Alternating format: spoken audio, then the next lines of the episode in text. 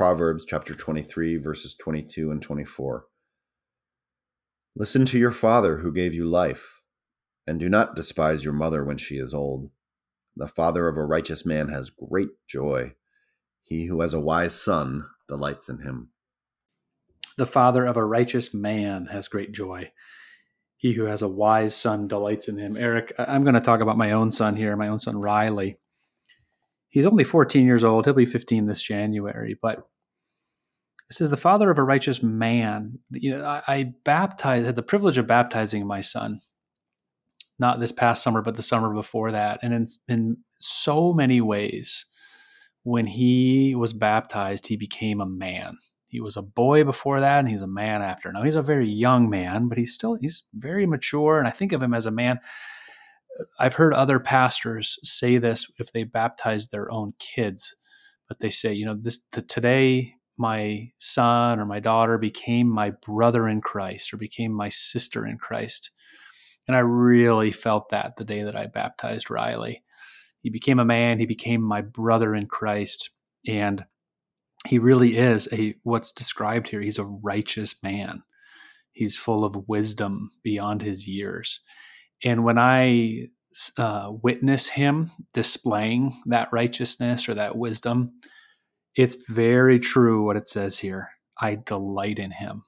I mean, I delight in him when he, you know, he, he won the cross country championship his eighth grade year. That was fun. That was really cool to watch him excel athletically.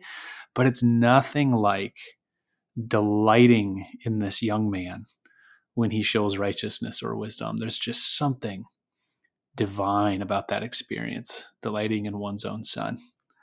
Uh, what I wrote about this is uh, my my my uh, headline was "What God Wants for Your Children," and then I write, um, "What do parents want for their children?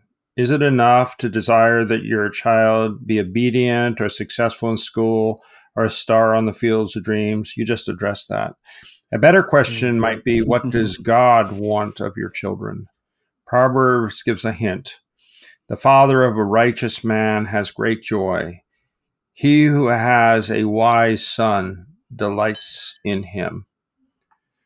Uh, I, I, I, I, think of Psalm 72, I think, where it, it t- talks about the generational nature of the Christian experience is that one way or another, passing it on, whether it's your own children or other children, and and seeing that you know you're not exceptional. You are part of god's story. And one of those things is comes with obligations to pass on that story in whatever way you're you can do that is part of life. It, it, it's so much more than my own story and how i did this and how i did that and I wanted to actually say for when we were talking the other day is that in our own time, what uh, what I find remarkable oftentimes is that in a funeral uh, situation, um, I saw this with my uh, my first cousin.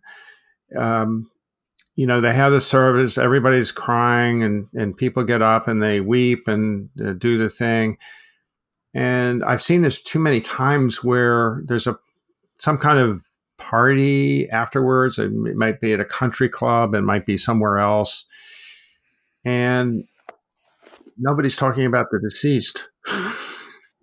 mm. uh, I don't know if you've ever experienced that. I've seen that an awful lot of times. Mm-hmm. it's it, yeah. it, it worries me a little bit. Mm-hmm. I mean, is that really what it was all about? You know, I mean, get you know, we have to get on with things. I'm I'm I'm not, you know. You know, I have a father that died in 1963, and I probably think about him every day.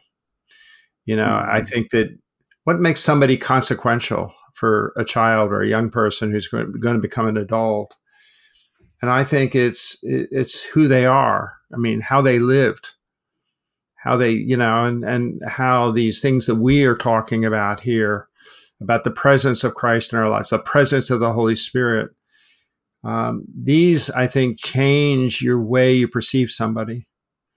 And when somebody does have the Holy Spirit and they're not mouthing it, you just know that there's a love of God in this person. There's a lot of room in their heart for God.